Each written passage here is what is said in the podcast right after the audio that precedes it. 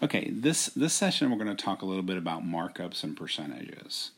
Um, these things are very very important because no matter what you do, if you stay within these percentages, you can be profitable. If you only do three hundred thousand dollars worth of business, but you stay within these percentages, you'll still make a little bit of money. so let's talk about first of all, let's talk about uh, markups. Okay, you're going to have different things in your that you're going to be used to to make up an arrangement, and the markups vary depending on whether it's perishable or not perishable. A good rule of thumb is fresh flowers. You can mark them up three times or you can mark them up five times. If you mark them up three times, you're going to also do what's called a, a labor charge. So, a lot of florists will do a three time markup and then take 20% out for labor or 25% out for labor, something like that. Um, we tend to do a five time markup, which includes labor. It's just easier. Now, when you're when you're dealing with designing, you always want to think retail, not wholesale, or not what you paid for it. You, you as an example, you might pay 20 cents for a carnation, right? Well, if you're marketing it three times, it's 60 cents. If you're marketing it five times, it's a dollar. And if you break that carnation, I think you understand and feel a lot worse when you think you're throwing away a dollar versus throwing away 20 cents. So, always, whenever you're talking to employees or when you're thinking of things, always think of things in the retail price, not the cost price, because it puts things a little better in perspective. Fresh flowers, like I said, you can mark them up three or five times. Um, plants, we tend to mark up three times. Hard goods, which could be a container or gift merchandise. We'll talk about gift merchandise in a second. Hard goods, you want to mark up, if you can, three times. Now, all of this, you need to include freight in the cost of your product before you mark it up. So don't just say, oh, I paid a dollar for this container because you might have paid a dollar for the container, but you had 20% freight, so you really paid a dollar 20 for that container, and then you're marking it up from the dollar 20. So keep that in mind. Now, I'm going to talk about percentages of, of sales in a second. Silks can be three times. It's also a thing called perceived value. Perceived value is, you know, people feel like they're getting the, the, the good value for the for the dollar. You know, you might be in California and living across and working across the street or having a business across the street from a sunflower farm and you buy sunflowers really cheap. Well, you might be able to mark this up more. You know, there's all sorts of different ways of looking at it. Just make sure that you're overall in the end your percentages have to be within a certain percent in order for you to be profitable.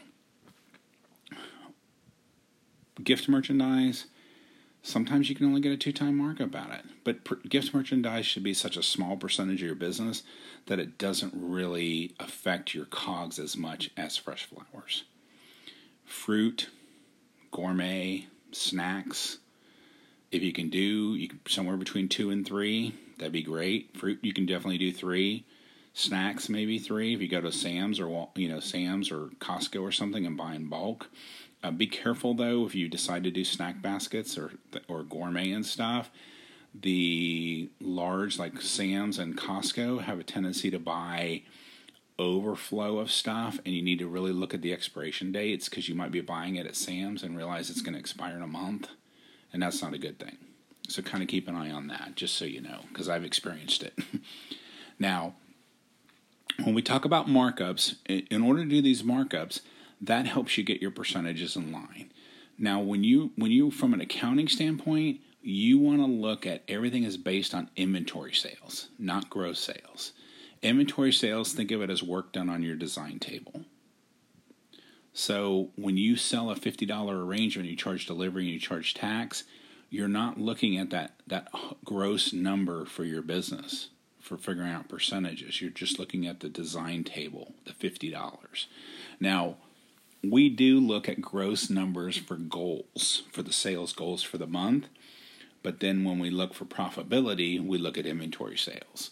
So here's a good rule of thumb inventory sales, let's say it's $100, right? You sold a $100 arrangement. 30 to 33% of that should be cost of goods. Okay, so 30 so now you're down to 67%, right? Now, that 33%, remember, we've marked up the flowers five times, so that's a 20% cogs. And you're saying, oh, you can be 33? Well, yeah, because overall it's going to average out to about 33. Another good rule of thumb is don't spend more than 5%. Now, this is the only time I'm talking about cost, not retail. Don't spend more than 5% on a container. So if you're at $100 arrangement, you shouldn't be paying more than $5 for the container. And you actually should be marking it up three times, so now you're at $15. So a $100 arrangement becomes an $85 arrangement in fresh flowers. So kind of kind of think about those kind of things. Labor 30 to 35% again.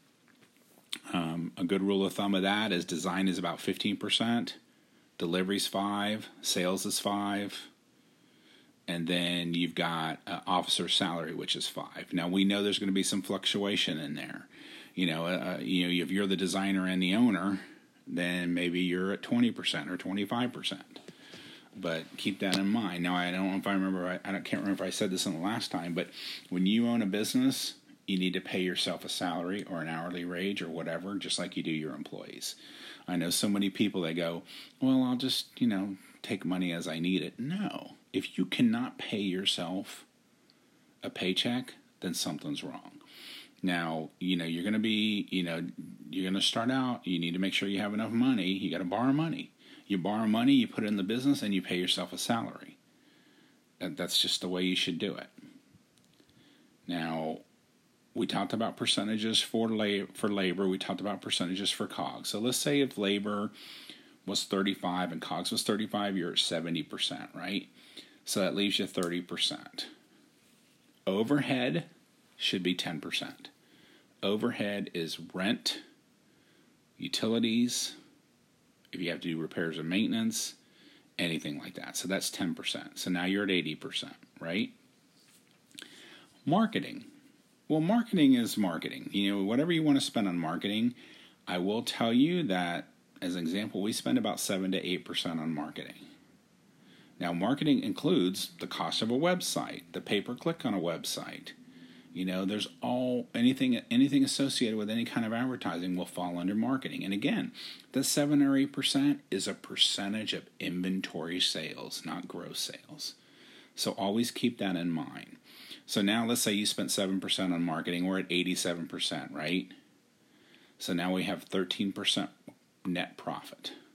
Did I forget anything? How about delivery costs? Okay, we already have the drivers set aside, right? The drivers were 5%. But you're going to have other, you're going to have vehicle expenses. You know, so, you know, that that's going to be, um, I would think it might be 5 to 7%. Gas, vehicle payments, all that other good stuff.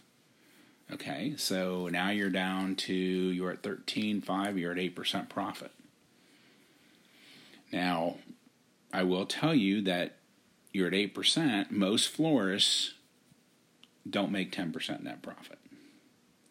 But if you think about that labor and that cost of goods, when I told you between 30 and 35, cost of goods 30 to 35, if you had saved 10% on both of those, now your profit's up to 18%. Uh, you really have to watch your numbers. You really have to buy according to what you're going to use on a weekly basis. When you get to the point where you're using you know, 100 roses a week, then you probably want to buy. If you can get a better price on 100 roses than 25 roses, you might want to do that.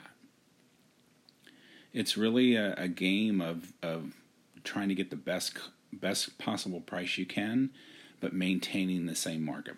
If you if you have a rose, let's say as an example, if you pay 50 cents for a rose and you do a five time markup on that rose and you charge 250 in arrangements, well, then if you go back to the wholesaler, whoever you're buying from, and you get that rose for 45 cents, don't change the markup. Leave the markup at 250. If you if you make a dollar more in a sale and your profit is 10%, that means you've you've made 10 10 cents more on the bottom line. But if you save a dollar on the bottom, the whole dollar goes to the bottom line. So keep that keep that in mind. And again, like I was telling you, you always want to talk about your flowers and your product at a retail price because it puts it more in perspective. you always want to make sure your employees, if you're working with employees, that they they don't know cost, they need to know retail, so that so that they're designing at retail prices. Because when you when you have them retail at cost, they really don't put into perspective how much things really cost, and if if they're losing product. Um, something I've also heard too, which you do need to you want to track losses. You know, you you're supposed to not do more than ten percent in losses. I mean, really, you shouldn't. You should really do five percent, but you want to track losses. If you're if you're throwing away more than five percent of what you're paying, then you're buying too much, or the quality is bad. You know, we've based our business on good quality product.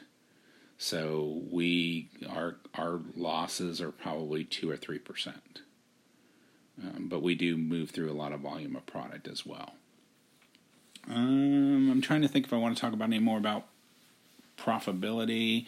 I mean, you know, if you pay yourself a salary and then your profit is only 5% after you paid yourself a salary, is that okay? I think so.